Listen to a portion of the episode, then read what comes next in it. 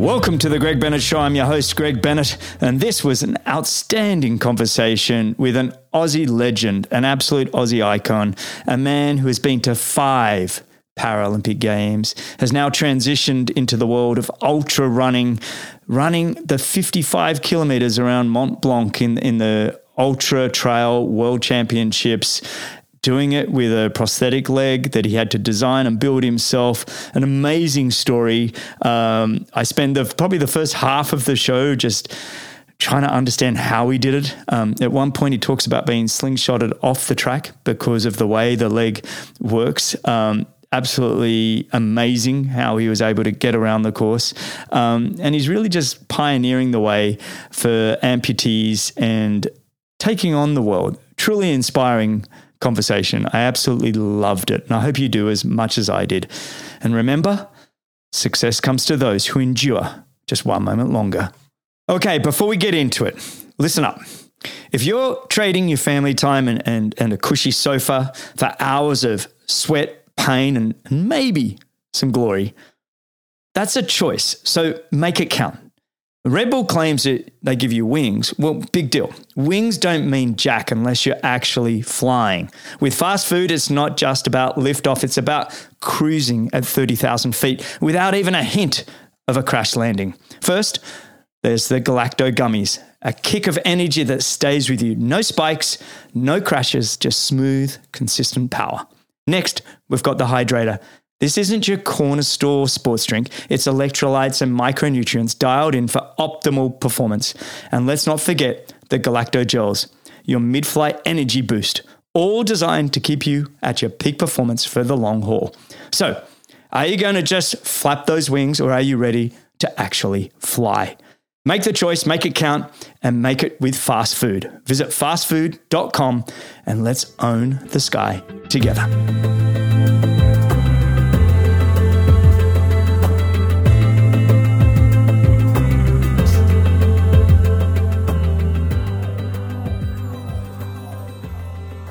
All right. Today's guest is an Aussie legend. Just he represented Australia at five Olympic Games, five Paralympic Games from 1992 to 2008. Yes, that's a hell of a streak, 16 years. Bagging a gold and silver medal along the way, his journey wasn't easy. He's overcome challenges that most of us couldn't even fathom. And if that's not enough, he recently completed the Ultra Trail Marathon World Series final at Mont Blanc. 55 kilometers or otherwise 34 miles, I believe, with an elevation, a vertical of 3,800 meters or 12,500 feet. An absolutely incredible achievement for anyone, let alone somebody who's got an amputee. So, today we're going to dive deep into his incredible journey. So, welcome. Thanks for joining me on The Greg Bennett Show. Troy Sachs. How are you, mate? Welcome. Fantastic. I'm finally on your show. It's been a while. it took us. It was uh, for everybody listening. We started this conversation probably back in about April or May. I said, Oh, yeah, no, let's get you on the show, but I'm coming to Australia and we'll do it in person. And then I got to Australia and was like, You know what? I'm going to take a little break. And then you were heading off to Mont Blanc. So we said, Well, why don't we just wait until you got back? And here we are. You're back in Australia. It's what time there? It's uh, 5 a.m. in Australia, a day ahead of you. Oh. So I'm talking to you back in time, but uh, they say good things come to those who wait. So here we are. I, I, we were talking just pre-show how we both love these early morning hours because I felt terrible making you well, I didn't make you do anything, but you offered to do a 5 a.m. show. And I was like, wow, I really appreciate you doing that for me. But in school terms, it's either little lunch or recess. you know, for, for, me, I've been up for a couple of hours. I've got a training session in already. I've done some book work, and now it's uh, time to have a chit chat. Oh, you're a rock star, mate. I love that. What, what did you What did you do for training this morning already? Uh, I just actually spent uh, an hour on the bike, just yeah. pedaling away because uh, you know post UTMB the stumps a bit like a hamburger, and um, it's the, the body's still. I don't think it's it's not. I think it's recovered physically. I just think mentally and emotionally, I'm I'm still lagging quite a bit. Yeah. After um, you know being in the uh, the skyscra- skyscrapers of the the Swiss, French, and Italian Alps, mate, I got to congratulate you on that. Um, you know, I've I've done plenty of homework now, getting ready for this episode on the ultra trail, you know, world, and basically how Mont Blanc is the World Series final. Um, that you need to qualify to get there. That there's you know different distances, um, but mate huge congrats. I want to, I want you to tell me a little bit more about what the event was and, and how you qualified. But first off, you know, how's it been since coming home, the recovery? Have you had plenty of press? Um, well, here we are. This is this is the only press. you know, oh well, well. Like let's let's just go back. It's like triathlon when it first started. No yeah, one, yeah, no one knows about it. Trail yeah. run is, is is one of the fastest growing sports. Yeah. Um, uh, Ultra Trail Mont Blanc is an event that's been around for twenty years. Uh. It's not the oldest of of trail races. However, Ironman, the company, has just purchased about 35 races mm. that, that, were pre-existing and they've decided to make a world series out of those races with the final being mont blanc mm-hmm. um, over many distances so they have a they have uh, 42 kilometers a 55 kilometers a 100 kilometer and a 100 mile now they all have uh, qualifying races, and then there's also a lottery to get into it. So basically, you you collect running stones when you do uh, uh, one of their races that is within those 35 other mm. races around the world, and then you apply to get into the event. If you do your qualifying race, you know, in a certain time or or things like that, you get priorities within the um, uh, lottery. So I guess for me, I qualified uh, last October. I did I did a hundred kilometer event in in the Blue Mountains. Whoa. In February, I did a hundred kilometer event in New Zealand, and then uh, May this year, I did a 22 kilometer event back in the Blue Mountains, and then had my qualification. I actually qualified for the 100 uh, kilometer event.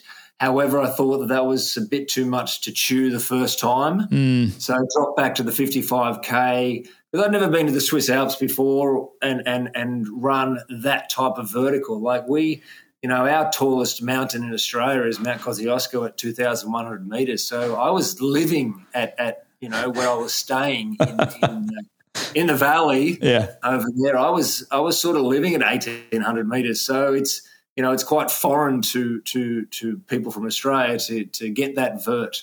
Yeah. Um, so you know, qualifying for the event was was not easy. However, wow. you know, uh, an interesting story is eighteen months before that, I, I attempted my first hundred kilometres, where I actually fractured my stump. So I fractured the tibia at forty kilometres. And um, I, I, take a doctor with me wherever I sort of do some running, and he has some special you know, special numbing cream. So we popped the numbing cream on the on the. You fractured your. Oh, what? And uh, pulled out at ninety two kilometres. Oh, brutal! You went another fifty two kilometres on a fractured stump. You you know about the pain cave, right? so I've heard about the pain cave. A lot of ultra runners and a lot of let's just say ultra distance individuals talk about the pain cave, and I was like, well, you know, I've trained hard for wheelchair basketball, but let's see what a endurance pain cave is, and it's no. it's a really interesting place. You meet, you know, me, myself, and I. Mm. Uh, you know, there's possibility if you start getting delirious, you meet some ancestors, and you, and you sort of, you know what I mean. And it was yeah. a fantastic experience, you know. And yes, it was painful, and and everyone says you only had eight kilometres to go. And I'm like, well, everyone has their limits, mm. and 50 k's on a broken leg was was kind of my limit. But I've not, in my entire career of being a, an athlete, and I also think like professional is not actually being paid; it's a mentality. Mm. So, in my entire career of being a professional athlete with a mentality of of training professionally mm-hmm. and correctly, you know, I've not f- felt as content as I did with failing as when I went when I won two gold medals, national championships in America and two other continents. You know, it was the contentment of pushing myself to the limit. So Mont Blanc sort of represented that next stage of pushing pushing myself to the limit. mm. and along the way, dragging, you know, adaptive sport or sport for individuals with a disability or, or not, not, I'm not about proving a point, but I'm about exposing everybody in the globe to what we as humans can do, but then also what individuals with disabilities are capable of because we are, we have a difference that is a look, but you know, most of people with individual individuals with a disability, they have a beast inside that, that they're mentally super strong mm. actually mm. forging forward. So UTMB represented that for me. So after qualifying, you you, know, as you know, you you go and do a recce. You know, you go and check out, you do all your studies, and you sort of think, my God, is this is this real? So basically, you know, you work it out to where it's every five kilometers, you've got actually sort of maybe 600 meters of vertical, mm. you know, which, mm. which is, and, and if wow. you've got any ultra runners listening, uh, a very famous run is Leadville, which is 100 miles. And they used to live down the road from it in Boulder. The there you go. So yeah. basically, my 55 kilometer or 34 mile race has the equivalent elevation as a hundred mile race called Leadville. wow. Wow. So when you start to put it in, in, in, you know, theories like that, it's it's almost like sky running. A third of the, a third of the distance, but with all of that vertical. Yeah. Exactly. Wow. So there's a lot of preparation physically and mentally that obviously goes into this race for uh, uh, anyone that participates, whether you're elite or not. Now, in my race alone, there were 1,600 participants. Mm from around the world oh. that had trained and qualified and, and, and done all the bits and bobs. But then, you, then for me, I had the artificial leg. Now, it's it's I do a lot of my training is all about stump hardening, you know, which is which is another whole facet because you want your stump to be really really hard. I have a guide runner who is actually my donkey. He carries a, a, a different artificial leg in his pack so, because I change during the event, oh. depending on the terrain, depending on the, the the the vertical, whether my stump is hurting or swelling, depending on the, the temperature, because it's made of carbon. Carbon's a conductor of heat and cold. So it, it sometimes swells, sometimes shrinks. So there's a, there's a science of actually playing around with the stump. Whereas, you know, my, my guide runner, who's a very accomplished runner himself, you know, we play around with the legs, and there's sometimes there'd be five minutes that you I wear a different leg, and then I've got to change again. So there was all these different layers wow. that, that, you sort of, you know, really focus and get into. And and I've only been actually doing this since I've only finished my first ultra since October last year. Yeah. So you're getting have you have you found are there others in the adaptive sports category that are doing it? You know what? There are others, and and however, there's no categories for adapted runners in trail running yet. Oh. So unlike triathlon, where there's yeah. five categories, you've got your, you know, your above knee, your below knee, your right. arm, and then you've got another category called others, and you get recognised within those categories. There's no categories for adapted or para athletes within trail running as yet. So you know, for me, I started meeting with the, the officials of, of Mont Blanc Ultra Trail and Ironman um, last February to actually start discussing the processes, whether they allow it, and and they, you know, they weren't the most forthcoming of organisations or really, yeah, you know, to to accept it because it's never been done. So in 20 years of, of their event, no amputee had had finished a race over any distance. Now, and to their knowledge, no amputee had entered the race. Huh. So, so there was an amputee last year that that entered, but he got he got basically disqualified after the first checkpoint in the 42 kilometres um, because he was about 10 minutes late to the checkpoint. Oh, okay. But, but they also let 30 other individuals through after him. What? So yes, you you say what and we say what, but it's this is the kind of mentality that that you have to break through when you're an athlete. Uh, so they're saying because you're an amputee, we got to we got to worry about you more, so we're taking you off the course. That's kind of their mentality, or, or what is that? Yeah, well, you know, I think they forget that you're out in the Alps. You're already mountain running. You're coming out there untrained. You know, and the guy yeah. that they cut, he was actually sponsored by. He has a shoe deal. He has three or four other deals. You know, so he's He's very popular on Instagram and those sorts of things. So he's a well known athlete already. Right. You know, so it's not like he just showed up and said, Hi, uh, I'm going to run a 42 kilometer event in the Alps. You know, oh. I can't do it. Yeah there's a lot of breaking down the barriers and and sort of uh, in in this new sport of trail running because it is very new. Like it's actually only started to really get popular, and and I liken it to triathlon maybe ten years ago. Is yeah. that fair to say? Like, yeah, probably even twenty years ago. Fifteen years ago. Yeah, twenty yeah. years ago. Yeah, yeah. You were at the forefront of it all, right? Yeah, it's interesting. You know, you answered so many of my questions that I've got written down here. it, it, no, it's perfect. I um because I'm fascinated because it is an area. Well, there's a lot I don't know. Um, yep. I'm learning more about the ultra running world on its own merits, yep. and then a lot I don't know about how you work with your different blades. And I, am curious. I wanted. I wanted. This is just my personal interest. Um, I'm just curious. Like you mentioned, you carry a spare you call it a leg or a blade? What do you call it? I want to get the term. Yeah, so I've got a couple of different legs. So basically, when you see an amputee walking down the street, you'll have two two types of amputee: below knee, yeah. which is obviously the amputation is anywhere from the knee down. Yep. So yep. you lost your foot, or your mid shin, or you're just below the knee. Then you go above the knee. Now the difference between amputees is the knee joint. Yes. Now, most of the people that are listening to this, they they know a little bit about anatomy. So therefore, the knee joint obviously is one of the biggest hinges that you've got, right? Yeah, yeah. So, so the difference, obviously, in running on the road would be your knee joint. Now, someone would use a, a hydraulic knee joint on the road because you've got an even playing field. But when you get to the trails, you won't have a hydraulic knee joint. You'll either have one that is slowly controlled or one that you make stiff. Oh. So for me, I wear an everyday leg which has a heel. So exactly the same as you guys. I wear a sock on it, I wear a shoe on it.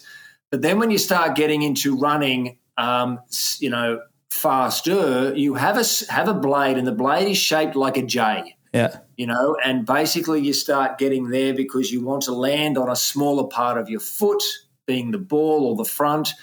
That J then flexes, yeah. and then as you move or propel forward, it it pushes you forward and then actually propels you faster because it's made of carbon or fiberglass or some people have been making them out of hemp and, and some other renewable materials now. Yeah. So it's all about the, the, the absorption and then the actual acceleration or the spring. And there are commercial blades out there. So when I run trail, I use, and then they're also attached differently. Mm. So you have everyday legs that have a normal foot, like an overbodied foot, that would be attached directly underneath the stump. So we call that, um, I think, distally. You know, mm-hmm. so basically it's, it's, along the tibia, so it's just an extension of the tibia, and then the foot attaches. Where the blades are actually attached where the calf muscle is, on the rear of the actual socket, because what happens then is it gives it more room to flex and maneuver and absorb. And they're all custom made, right? So the sockets are custom made. So the socket oh, is right. basically let's let's just say what fits over the stump is called the socket. Right, right, right. And then the blade and the foot are, are totally a different thing. They're bolted on or attached with fiberglass or carbon fiber. God, so your socket is made by the prosthetist, and then the foot or the blade is commercially made by a totally different uh, brand, and they come in you know, all different sizes to fit your other foot, or and the blades are weight rated and also then spring rate rated. And so when you when you go pick an event, you have to not only pick yes. the blade, I choose the leg exactly. But you, what about the tread? I was thinking about like if it's slippery. Or here's the thing: I uh, since since October last year, I've been testing different blades and different treads, and yeah. I didn't like any of them. Huh. So I actually went and designed my own running blade. Huh. Because when you're so basically the running blades come back behind the calf quite far. So if you go down a, uh, if you descend any any steeper than a twenty percent, the back of the blade starts to hit the tr- hit the actual descent, and you start slipping. Oh, jeez. So okay. I did. I went and designed my own and reversed the reversed the actual bend to actually bend underneath the stump and go straighter down. And I made it five percent lighter with five percent more energy return.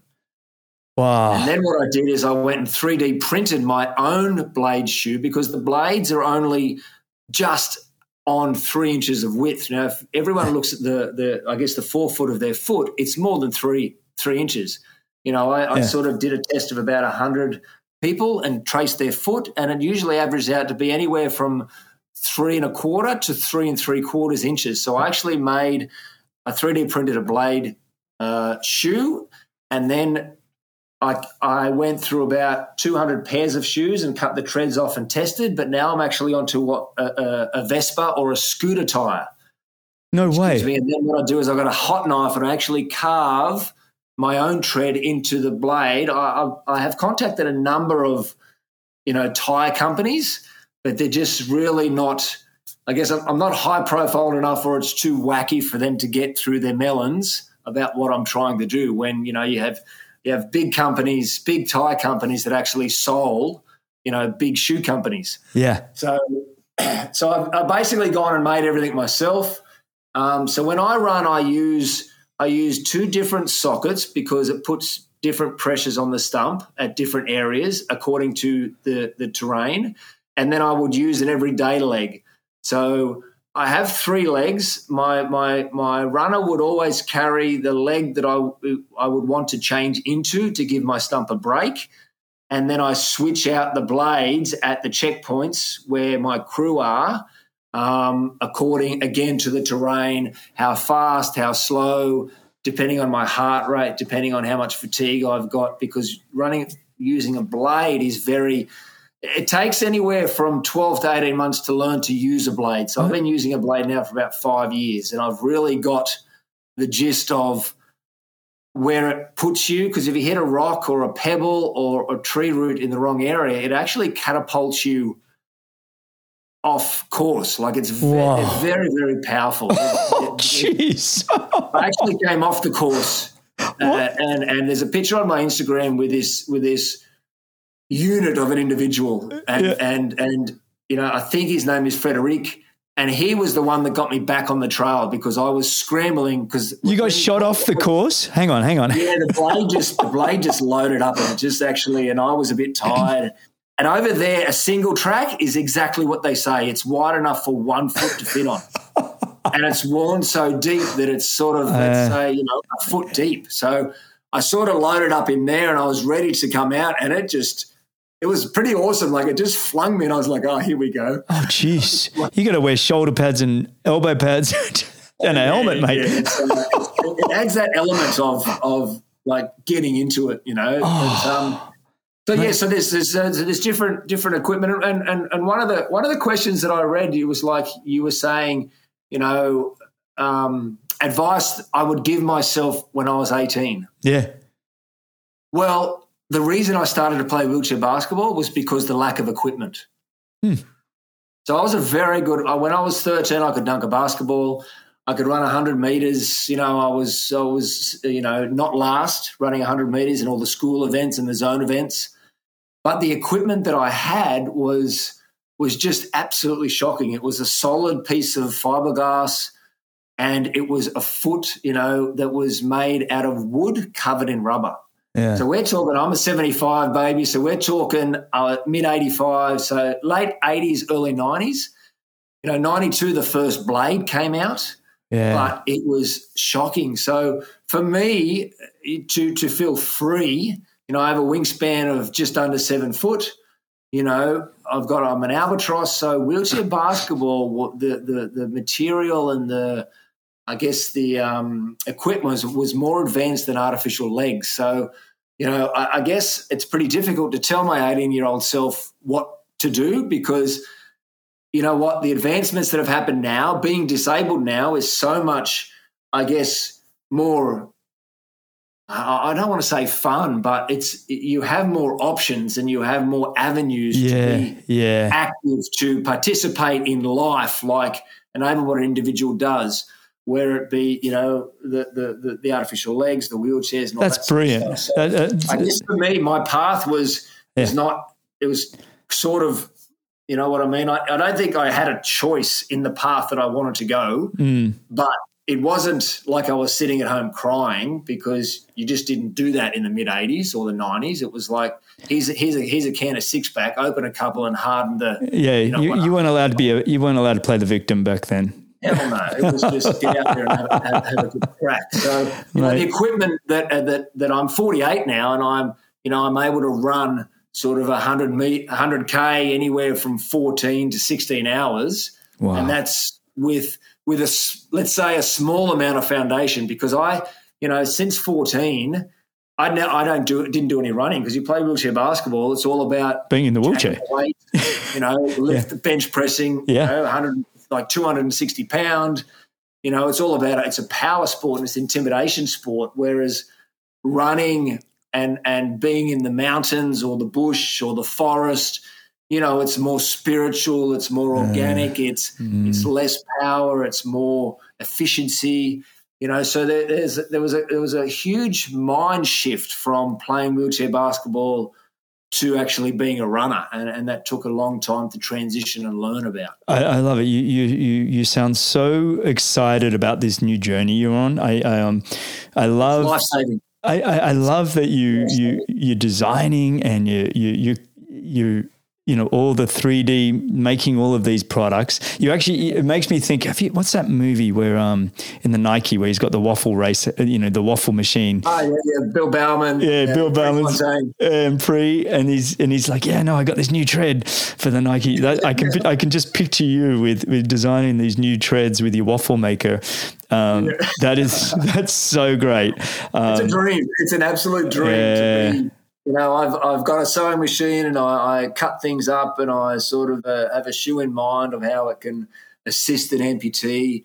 You know, like you got all these carbon infused shoes now with TPU foam and like I'm I'm a shoe geek. Like I love shoes, but you know, I often often wondered what a what a, an orthotic would do for an amputee in a shoe to actually even up and actually help you propel forward and even up the gait or give you more you know, the, those yeah. sorts of things. Like I think it's all about ingenuity, but you know what? I've always got, had this desire to to not be better than you, but just be better and do uh, better. And I yeah. think maybe it's my German parents. My dad was from East Germany. He left he left Germany on a push bike before he was eighteen because he didn't want to go to the to the army. You know, to the German wow. army, and, wow. and he sort of arrived in Australia when he was seventeen, and wrote a letter to his mum and said, "Hey, I'm here." Um, you know, I'm not coming back.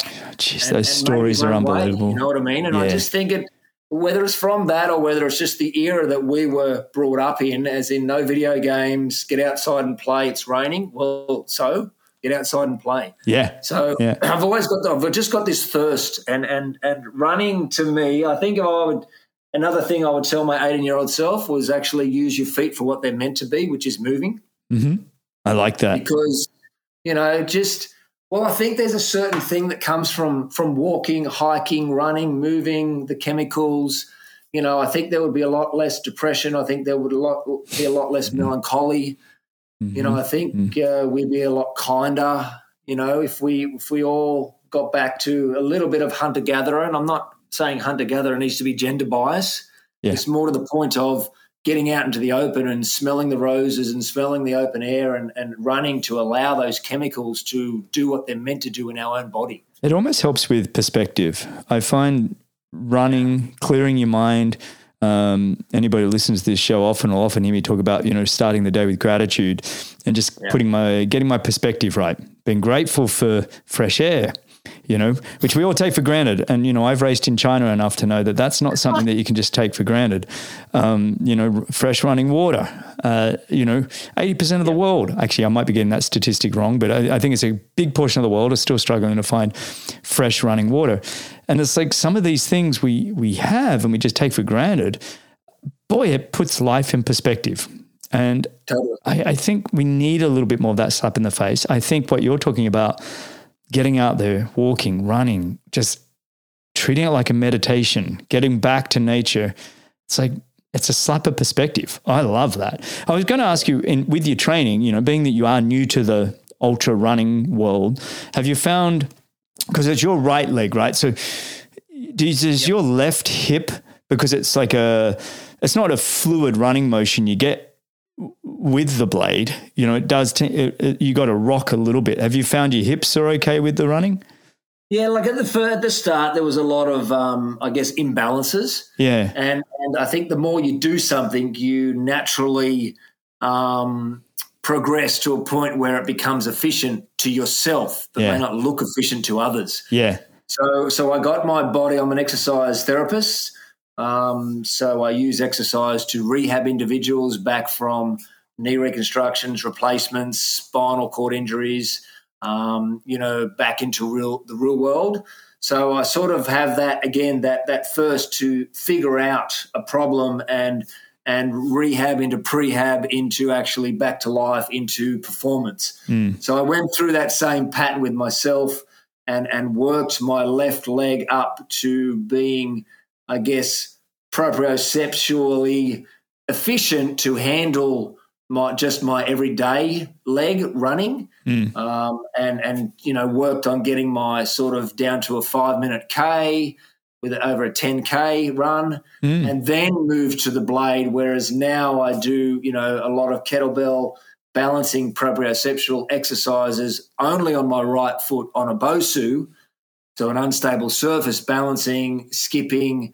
Mm-hmm. And only using my right leg to try and equal up my neural pathways within the brain along the right side. So most of my stuff actually was multi diagonal. So anytime I had a sore left hip, it would be my right shoulder and vice versa. Isn't it amazing? So I've worked it to the point now where where my running um, cadence and and I guess you know proprioceptional balance is quite equal. Now, if, if you want to look at an amputee running, you just Google Oscar Pistorius because yes. he was a double oh, amputee below knee. I was going to say his, Oscar. That was it. His yes. technique was absolutely flawless. So yeah. I sort of look at him, and he's got an advantage because he's got two legs the same as mine, so they're both equally, equally, I guess, propelling forward at the same time. But mm. then you've got to try and keep up with it with the other body. So for me, I have a I have a speed that I try to stay with, mm. and and in the, over the next twelve months, the focus will be actually looking at trying to increase my cadence. Yeah. Um, smaller, faster steps. And, and also I've got to where my descending is is is really good. So my last eight Ks at um, UTMB, which is twelve hundred meters down, you know, I knocked off in an hour and ten minutes. Whoa! And my descending is fine, um, but what I need to work at is my efficiency now of of of going up some skyscrapers. So you know, when yeah. we're talking sort of 1400 meters over 10K, um, but keeping the heart rate at 140 instead of getting up to one sixty. You just got to go run more ba- Balmoral runs, mate, down in Mosman. we were talking about it pre-show. Uh, yeah, the Awaba Street. Street. Awaba Street reps with 30 Ks on my back. you know what? I'm fascinated how you can – you know, there's so much uh, proprioceptive in your feet almost when you're landing, you know, especially rounding downhill on a single track over rocks and everything else, and how you're positioning the blade, like to, I don't know, it's like, like you said, it could just shoot you any which way if you don't get it exactly right. So you, you, you your senses have to be really alive like to be yeah, able to you've got to be really in tune right? Yeah like, yeah. I, I, still liken it to yourself. Let's say you know you, you, any able-bodied individual just starts running while running trails they're tripping over as well. So you've got to start you've got to learn the line you've got to learn how your feet go you've got to learn how your body reacts to to being put off. And you know i'm fortunate because I, I was born with my disability. I was born without the the, the fibula. So I had a quite a gummy foot hanging off the side of my the the, the, the heel. Mm. They amputated that. So my my proprioception with my artificial leg is very good. Like if I got a, a, pebble in my shoe on my right leg, I know it's there because it wow. me off. So, wow. So, so, there's two types of amputees. You've got uh, birth defect or at birth, and then you've got acquired. Now, acquired, you're obviously having an accident yeah. or you're losing it through some unfortunate circumstance in your life. Um, so they they're, they're getting their neurons or their neural their neural pathway cut. So they need to redevelop that. So with me, I didn't have it. It wasn't there at the start. So yes, it takes work like anything in life, right? Hard work brings results and brings brings promise and and and the, the the, possibility of having something and that that was what UTMB was about. Yeah, yeah. You know, going qualifying and going through the steps that an able-bodied individual would have to is what I wanted because I wanted to qualify for for the finals as my able-bodied counterparts I then wanted to finish under the checkpoints, under the under the, the, the cutoff time. So the cutoff time was 14 and a half hours. Oh, you but at smashed each checkpoint, it. Yeah. At each checkpoint, you have a cutoff time uh, yeah. because of the terrain and stuff. So for me, it was all about doing it the same way as my able-bodied counterparts because I, I, I didn't want an allowance. And it's not a not a not a, an ego thing. It's quite simply as that if you if I needed to prove a point that amputees are able to run trails, we needed to prove to the organisers that we could do it. And I keep saying we because I have a team. You know, I have a mm. guide runner, mm. I have a chief, I have a, I have a family yep. that, that all support me. And, and when I'm out there, I run for them, mm-hmm. you know, and and doing it under the so we finished 11 hours and 54 minutes that's awesome. Um, you crack, you smashed it, mate. Two and a half yeah, hours.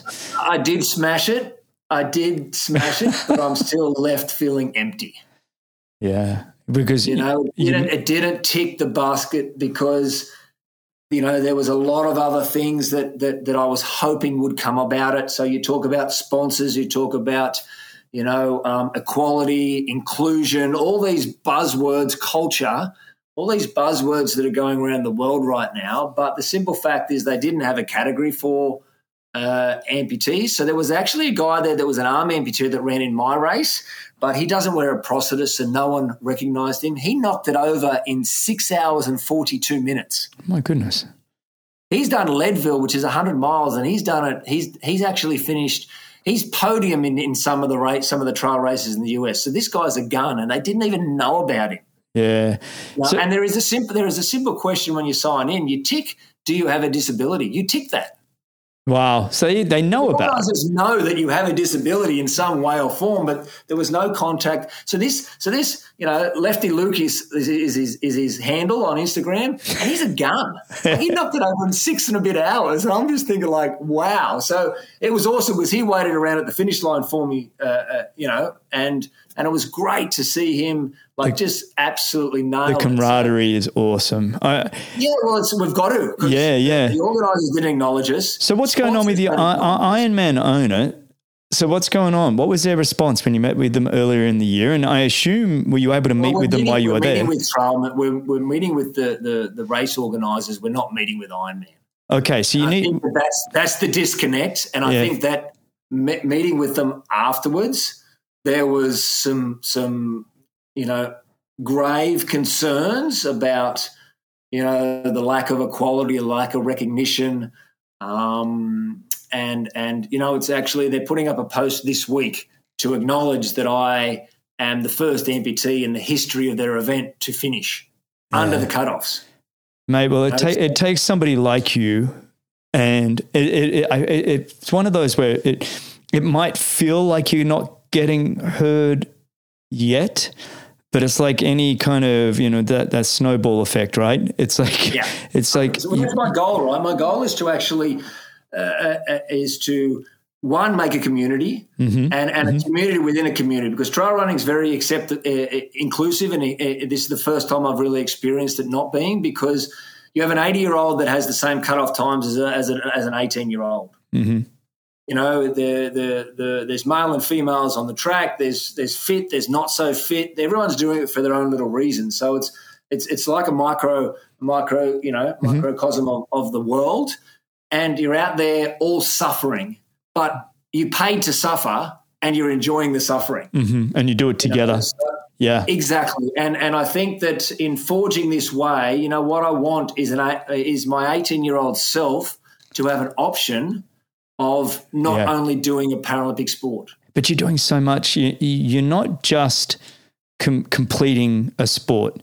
You're like you said earlier, you're designing your legs. You you you're working on the treads. You you're building equipment that hasn't existed. You're then trying to create categories. Uh, you know, you're doing. There's a lot that you're doing that you're showing how to do it. You know, it's one of those where it's like quite often we can tell people, but that doesn't do anything. You got to actually go show.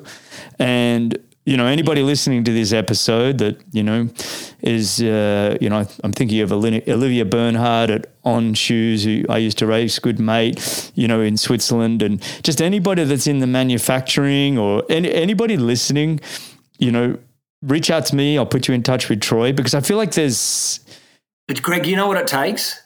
I think what it takes is is a visionary yeah. and somebody that wants to put a circle in a box and a box in a circle. Yeah. Because it's, it's different. But yeah. here's the thought about, and, and whenever I get a chance to talk to individuals within the corporate world, and I do, I'm uh, on the speaking circuit in Australia uh, about high performance and about that, putting a circle in a square and a square in a circle, is, is it's visionary to see there's a difference, but there's not a difference. Yeah. I'm elite but I can also hit the general public. Yeah. And the fact is that if you put a person with a disability in an advertisement, an individual without a disability is going to look twice at the advertisement because one, they're going to be shocked to see a person with a disability in advertisement. And then they're going to go like, wow, that's cool. And then they're going to notice the actual company that advertised or used a person with a disability in advertisement. Mm-hmm.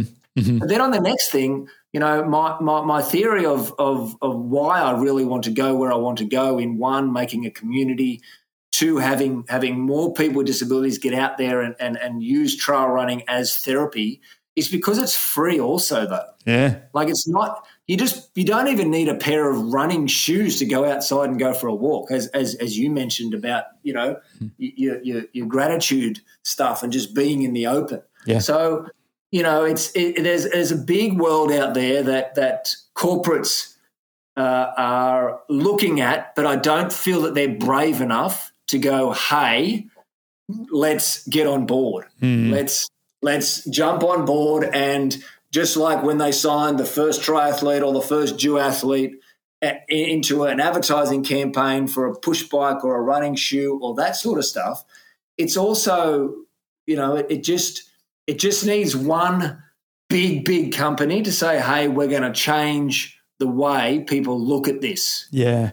I love that. I, I love that. I mean, what I, what I really like about your story is is not only the ability to adapt you know, being an amputee and doing ultra trail runs is the ability to adapt from one sport to another like you said, we haven't even talked about your incredible basketball career, you know, which goes over 20 plus years. And it's like, uh, you know, it, when you, when you look back, um, at your journey, which is one of the favorite things I like to do on the show is rewind the clock and look back.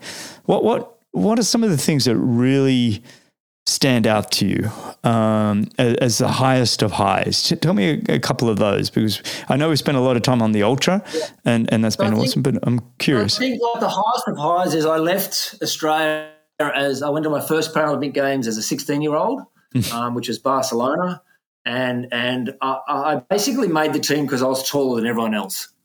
Hmm. You know, I, I didn't know how to use a wheelchair yet, even though I used it as my, my transport. So I pushed my wheelchair to school and, and away from school. We are about, I don't know, maybe five miles from my, my high school. Pushed it there and I locked it up with everyone's push bikes because I needed to learn how to use a wheelchair. So I went to my first Paralympic Games at 16. From there, I was scouted by a US college to go to um, obviously play in the college ranks, which was for me the next step because wheelchair bar, I was already – you know, made the Australian team, so one of the 12 best players in the country. Um, and and the, the the way the game was being played in Australia didn't really satisfy my my I guess my yearning for more. You know, they, they we weren't shooting three pointers yet. You know, uh, if you were tall, you were meant to be a centre and go and play inside. So I went to uh, I accepted the scholarship I actually didn't finish high school, went straight into university. Again, the beauty of being, you know, in the uh, early 90s, 2000s. There was no email. you know, we I communicated with my family through fax fax letters. because it was also eight bucks a minute US to, to call somebody in Australia. Oh, yeah. So you didn't bother doing that. Reverse charge. So think, reverse charge. yeah, exactly. Well, my family was, uh, my dad had just been retrenched from the steelworks there. Oh, he wasn't having part of that. None of that happening. he, he, wouldn't even answer that. He wouldn't even answer the call if I was in jail that last, you know, my phone call. He's like, nope. so I think that was that was a highlight because it was it was my parents saying, "Hey, there's nothing here for you, as in it's it's it's leave high school at year ten or go to university, get a job, and that's where you're at. Mm. You know, there was no money for athletes that were representing Australia, let alone Paralympians. Mm. You know, we I paid actually we we sold we sold um, we had took raffles, golf days, and chocolate drives to raise money to go to the Paralympics in '92 and 1996. So mm. that sort of just goes to show you where the Paralympics are now. It's before the GoFundMe so world. Highlight, yeah, exactly. you, you, know, you, you, you, sell, yeah, you do whatever you do to try and pay yeah. the bills. Yeah, yeah, yeah.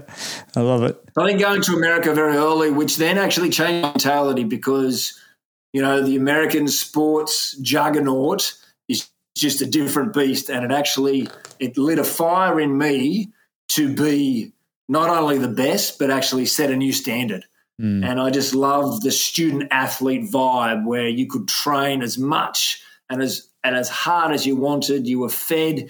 You, could, you then go to school, so you're preparing for life after sport, which is very important to me because I had some I had some very good mentors of not what to do. Mm. You know, they mm. they only played sport and didn't have anything once it finished. So that was definitely a highlight. And then obviously my career sort of, you know, trained there in, in the US for two years, 96 won a gold medal with the Australian team. I scored a world record 42 points yeah, in the gold well medal done. game, which wow. is still it still stands as an Olympic and Paralympic record. Wow. No no NBA player has scored 42 points in a gold medal game. No player around the world has. That's awesome. I love it. Congrats, yeah, buddy. It was like, yeah. was, you know what? Like, this is the thing. Again, you say, what would you tell your 18 year old self? Well, I was 19 then. what do you tell a 19 year old that is now sitting on top of the world – of a sport and we were hosting the next Paralympics and Olympics. Mm. Mm. You know, I would tell I would tell him to find a mentor and hold on to the mentor. Yeah. Yeah. Because when you surpass your mentors, it's a very sad day. When you're setting the standard as a 19 year old and you don't know where, what, and how to live your life yet, but you know how to play basketball or a sport, it becomes very hard to navigate the pitfalls of life. And we're talking sponsors, you know, private, personal, all that sort of stuff. So I think mentors are, are very, very important. So, I love that. you know, and half the team retired after that because they'd been toiling away for three or four Paralympic Games cycles to actually get to the pinnacle.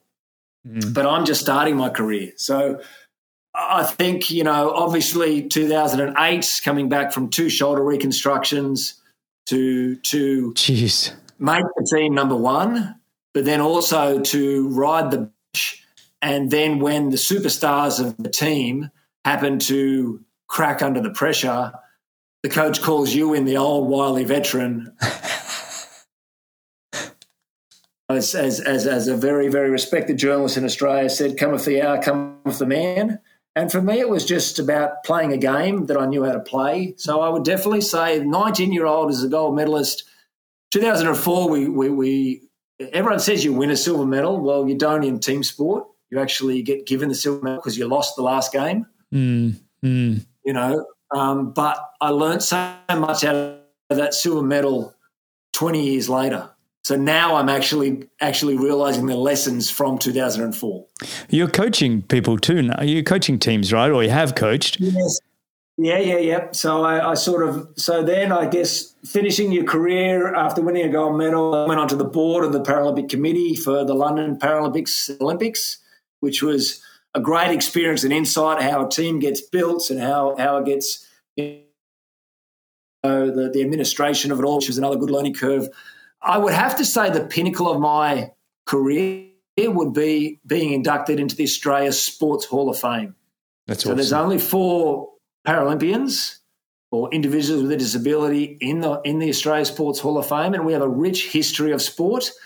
And that, that the fame encompasses horse racing. So any sport that's in Australia, and, and as you know, AFL and rugby league are probably our biggest sports.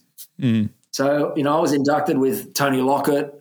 I was inducted with um, Steve Hooker, who's an Australian pole vaulter that won gold. Mm-hmm. You know, so so able-bodied counterparts, and it was the it's perhaps the first time that I've been I guess, looked upon as equal. Oh, 100%. And yeah. And it was it was such a phenomenal internal experience to to share with my family because they'd been through it as well. So mum and my brother was there, my dad's passed. So it was it was I think that would have to be, you know, they're, they're the tops. Um, I, yeah, I, so I love that one. Yep. I love the the Australian Sports Hall of Fame. I, I think, you know, as athletes, we strive to win events, win races, and it's all about kind of you or potentially your team. But it's it's kind of very much on the sport itself.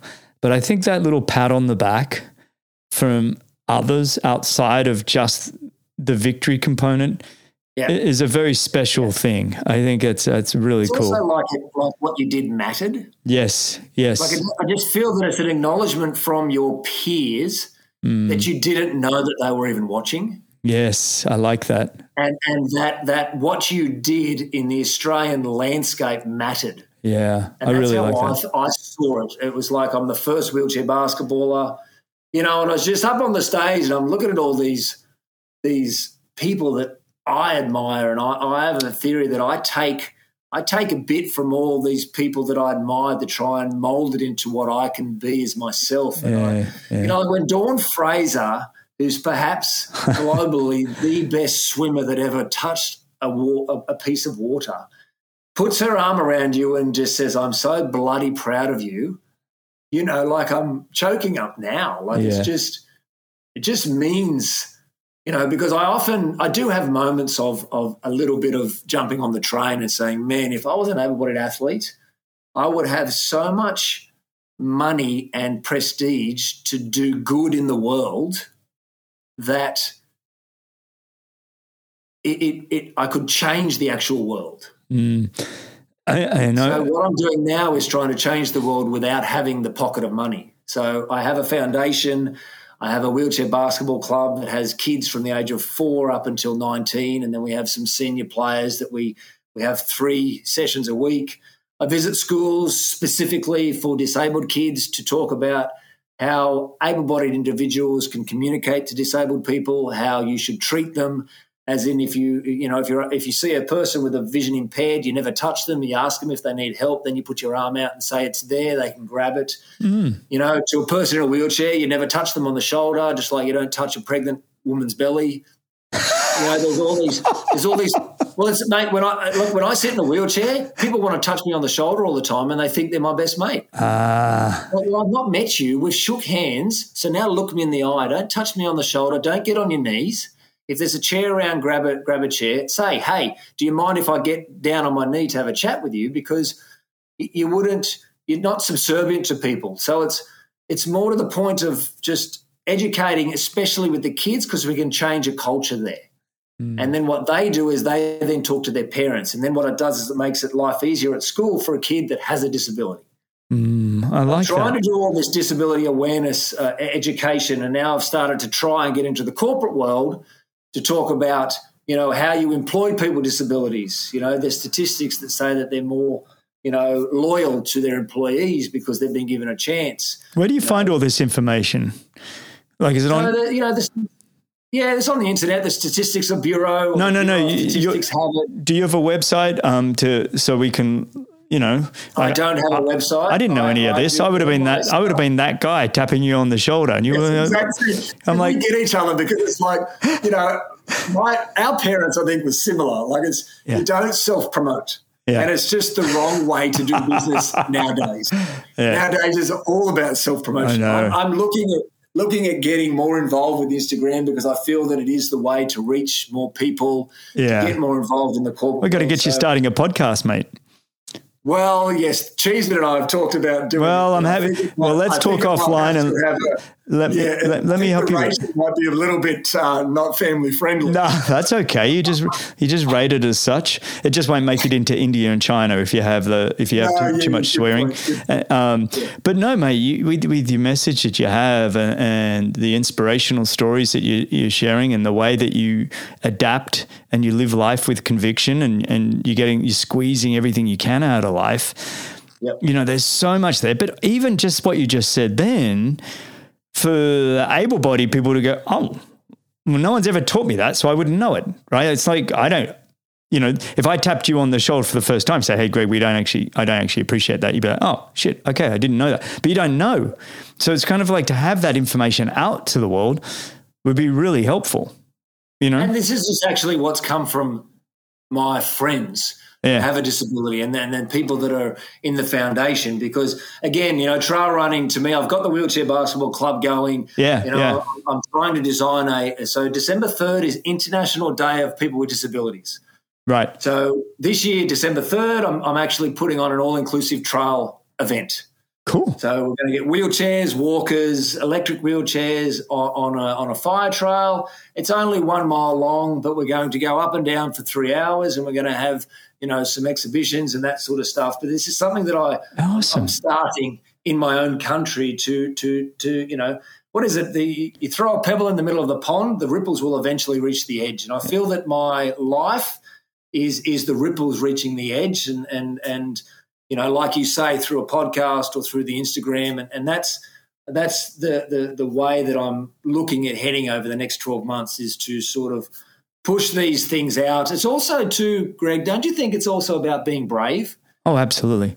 So, so you've got a podcast and, and you've you've used this medium, but it's also internally for myself. It's about being brave and confident enough to to feel that you have a message or or feel that you know what. There's always going to be haters and they motivate, right? But when it comes to this sort of stuff, it's like, well, it's it's actually a little bit personal or it's a little bit closer. So for me, I guess over the last 10 years, I've been trying to build more internal confidence and, and, and be a bit braver to say, hey, well, okay, well, I do have a message and I do have something that, that people would like to hear. So let's share it. It's a time, it's time for you. I think you're at a point, I would say, where you know, it's time for you to be able to share this journey with as many people as possible. And and you'll be surprised. It's like when I started this podcast, it was I used to say to myself, you know, maybe no one's listening, but maybe maybe mum will listen, right? always, and, always mum. And and mum, big shout out to you because she's probably listening to this one. She she's maybe missed a couple, but she's been you know she's done pretty good. And it's yeah. kind of like with that mindset, it's like okay, well, I'll get my story out and, and, and more. I'm always trying to extract stories from others and then just give a little bit of myself every now and then. Um, and and I tell myself, I tell myself each morning when I practice my gratitude, I have my C's. I'm sharing a lot right now, but I, I say, you know, be confident, be courageous, be capable. It. Like it's it's good. Yeah, be capable, be curious.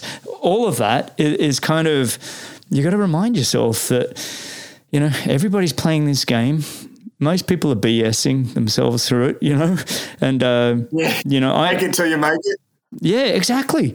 But mate, I, I I'd listen to your podcast, and I'm not much of a podcast listener to be honest. I um.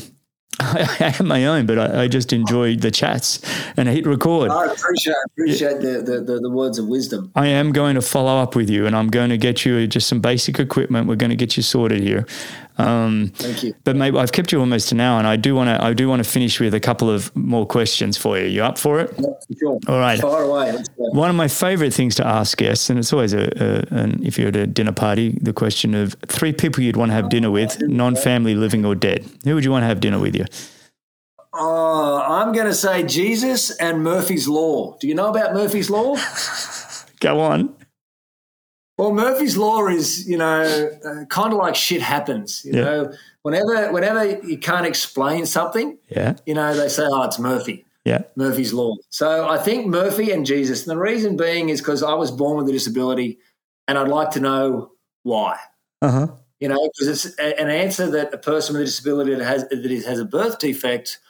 There's no answer. So mm. you you're continually living with this question why. So I would I would have to say those two And then if I could add someone else, I'd add my dad, who oh. would just actually, after a couple of schnapps or Jägermeister shots, he would just bring so much light to the party. It wouldn't be funny. I love that. What an awesome three. You know, I, I had um, I had Jesus on mine for a little bit there because I just thought it'd be fascinating to go back in history and just gotcha. ask all the questions. I I changed mine to Elon Musk, um, Richard Branson, and Arnold Schwarzenegger, and I just I, I like all three of those because they're all three that have totally kept pivoting, changing and yep. and moving. Like there's, there's what's changed since you got older though. Like I think yeah, I think mine yeah. I think mine are starting to get to that starting to change. Like I think think I I'm getting to the point where why doesn't need to be have such importance of being answered now. Yeah. So yeah. I'm sort of and because yeah, when I was reading that, I was like, yeah, okay, but yeah, because I just finished watching the Arnold. Um, How good was it? Uh, series. Oh, it was just it was just so epic about. Oh the, the, the brain, the, the processes, and how he how you can transition from A to C while still taking care of B. It's, it was unbelievable, mate. Manis- yeah. Manifesting his visions was just incredible. Look, oh, and I'm, totally the manifestation. Like it's yeah. almost like he was born with a born with a vision, and and, yeah. and it just he kept manifesting, yeah. manifesting. And we're not saying he's perfect for people yell, yelling at the, you know, who is who is. Yeah, but uh, I just I just great great story. Um, we're endorsing the manifestation of his his career, not the way he did it. Exactly. There you go. Let's just put that disclaimer out there. Yeah.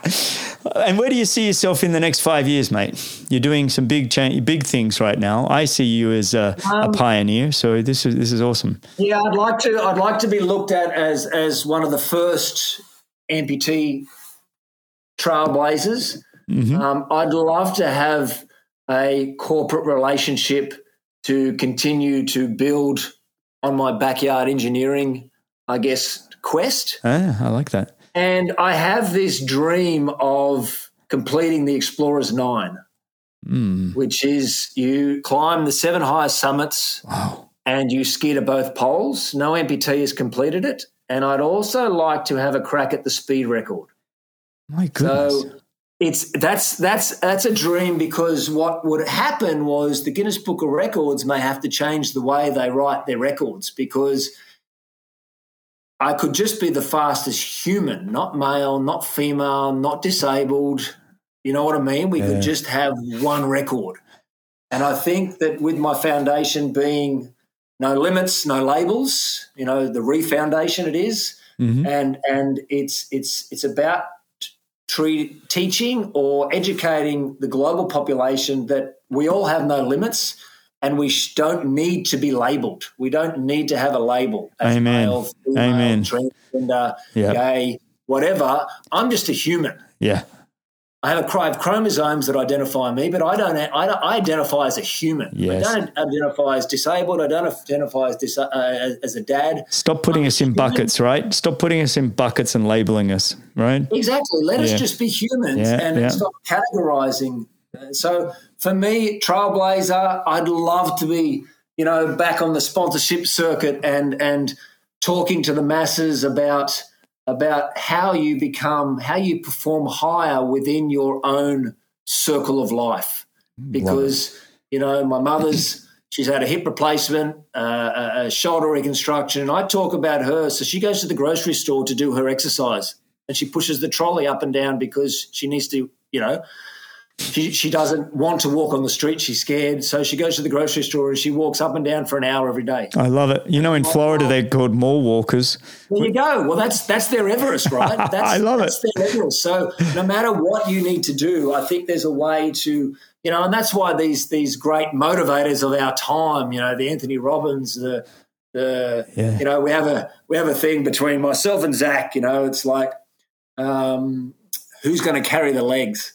You know, and that's and that's our that's our catch cry for for moving trail running and society forward. It's mm. like you know, yes, I have an artificial leg, or yes, I sit in a wheelchair to play basketball, but I just kick ass. Mm. And I think everyone has the ability to kick ass, no matter what socioeconomic region or or label you've been given.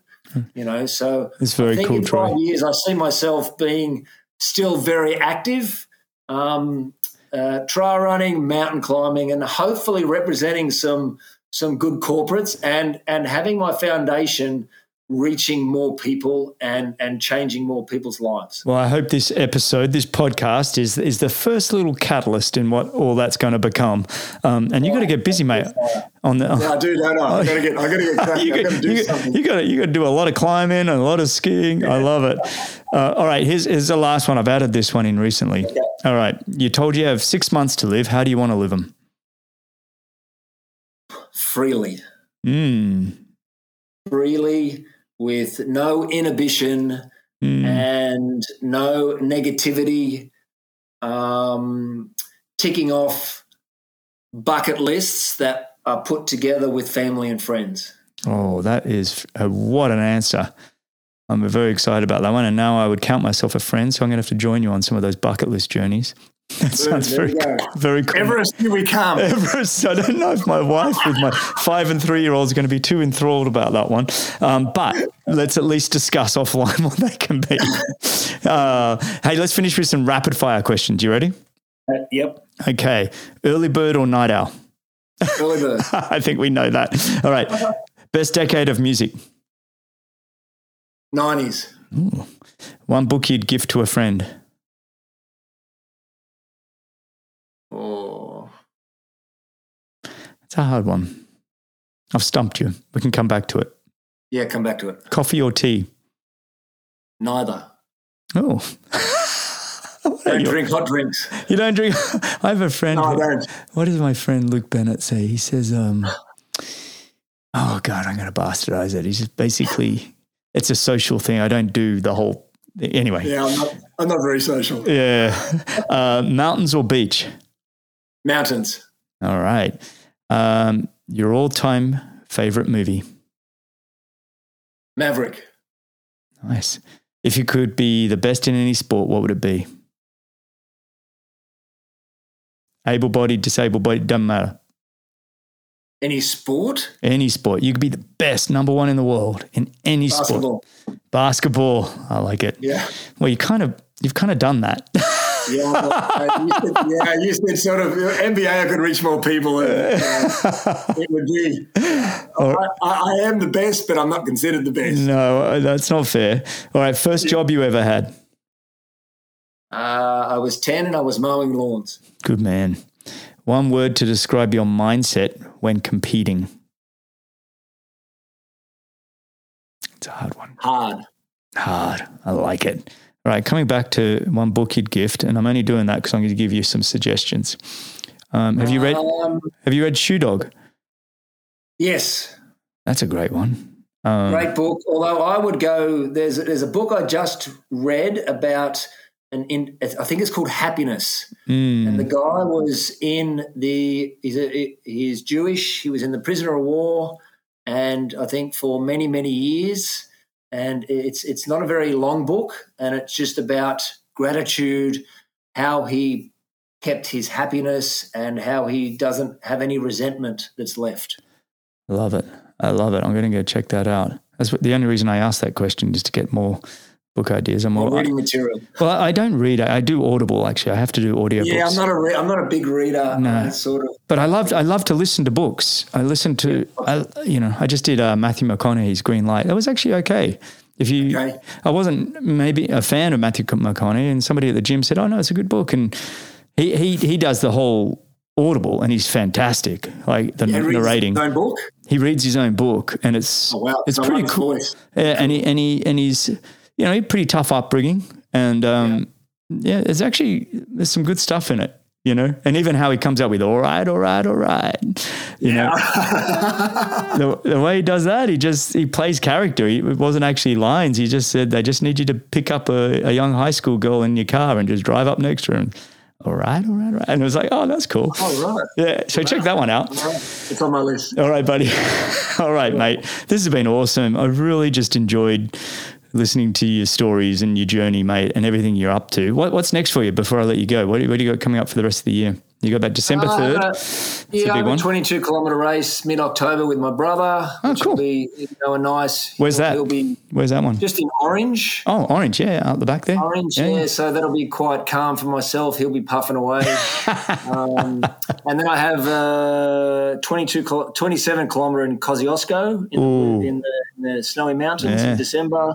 And then I've got a 100k in February in, in New Zealand. Oh, you're doing that one. sort of- Is that the one you said you did already? You did? Did you do that already this year? Yeah. Yeah, I'll do that again to to get my running stone for UTMB later in the year. Gotcha. Gotcha. And just plugging away, plugging away, training. I've got to up the ante with the training. Like I've got to, I've got to sort of get the K's up and and, and everything else up.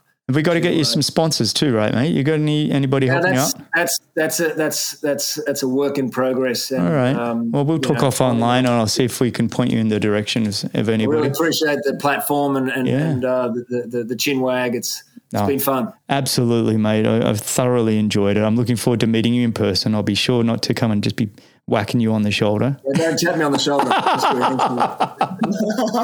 Although you said friends could, so maybe it's Friends okay. can. Yeah.